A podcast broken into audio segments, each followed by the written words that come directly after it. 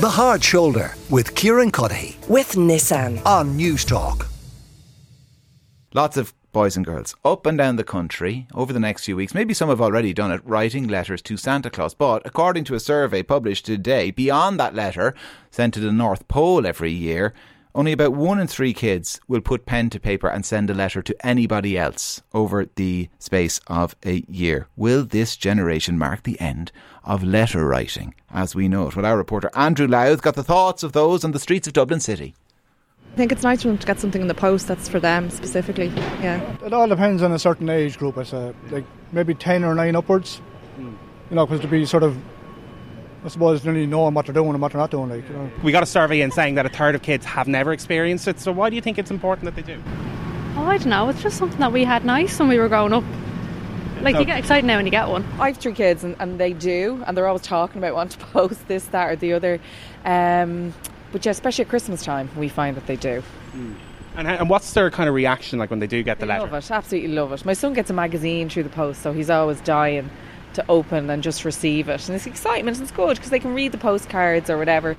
Yeah, that was uh, spe- people speaking on the streets of Dublin to our reporter Andrew uh, Louth. Uh, one passionate advocate uh, for this particular art is letter collector and curator Liz Maguire, who's with me now. Liz, you're very, very welcome to the show. Are you surprised at all that a third of kids, only a third, will write a letter? I was a little surprised it was even that high, to be honest.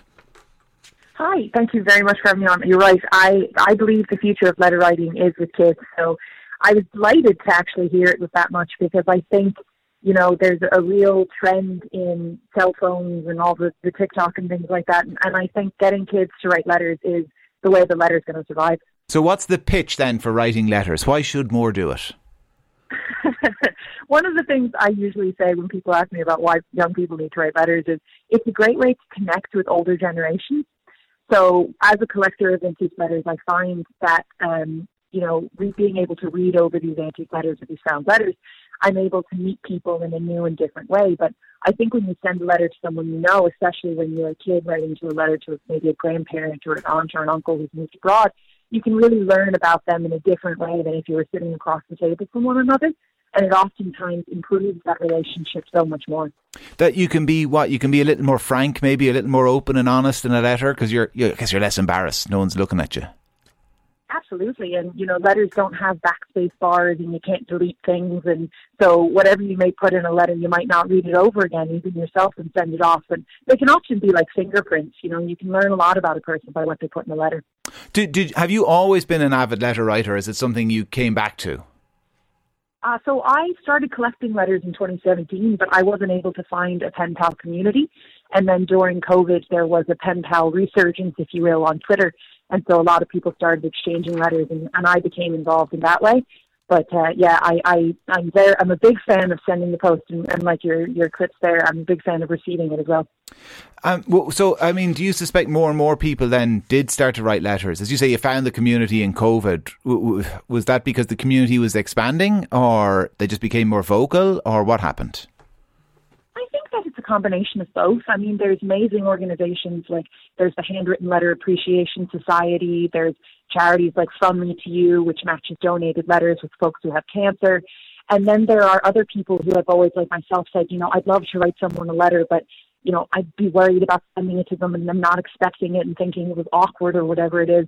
And the thing I would say is that, you know, if you want to write a letter, don't be concerned about how the other person might find it bizarre that you receive they're receiving a letter from you and they could get a text from you just as easy. Just remember that feeling of when post comes through the door and you say, you know, imagine them receiving a letter and ninety nine percent of the time they'll be delighted. And do you only ever send letters when you actually have something to say, or do you ever just sit down and think, do you know who I haven't written a letter to in ages? Kieran in Newstalk, and I'm just going to sit down and I write whatever comes to mind. Yeah, yeah, no, it is. It is often sometimes you can feel like you need to save up experiences to put into a letter and say, "Dear Kieran, today I did this, that, or the other." Yeah. But I think kind of the kind of the beauty is if you do the daily observations, those are really time capsule moments in the letters.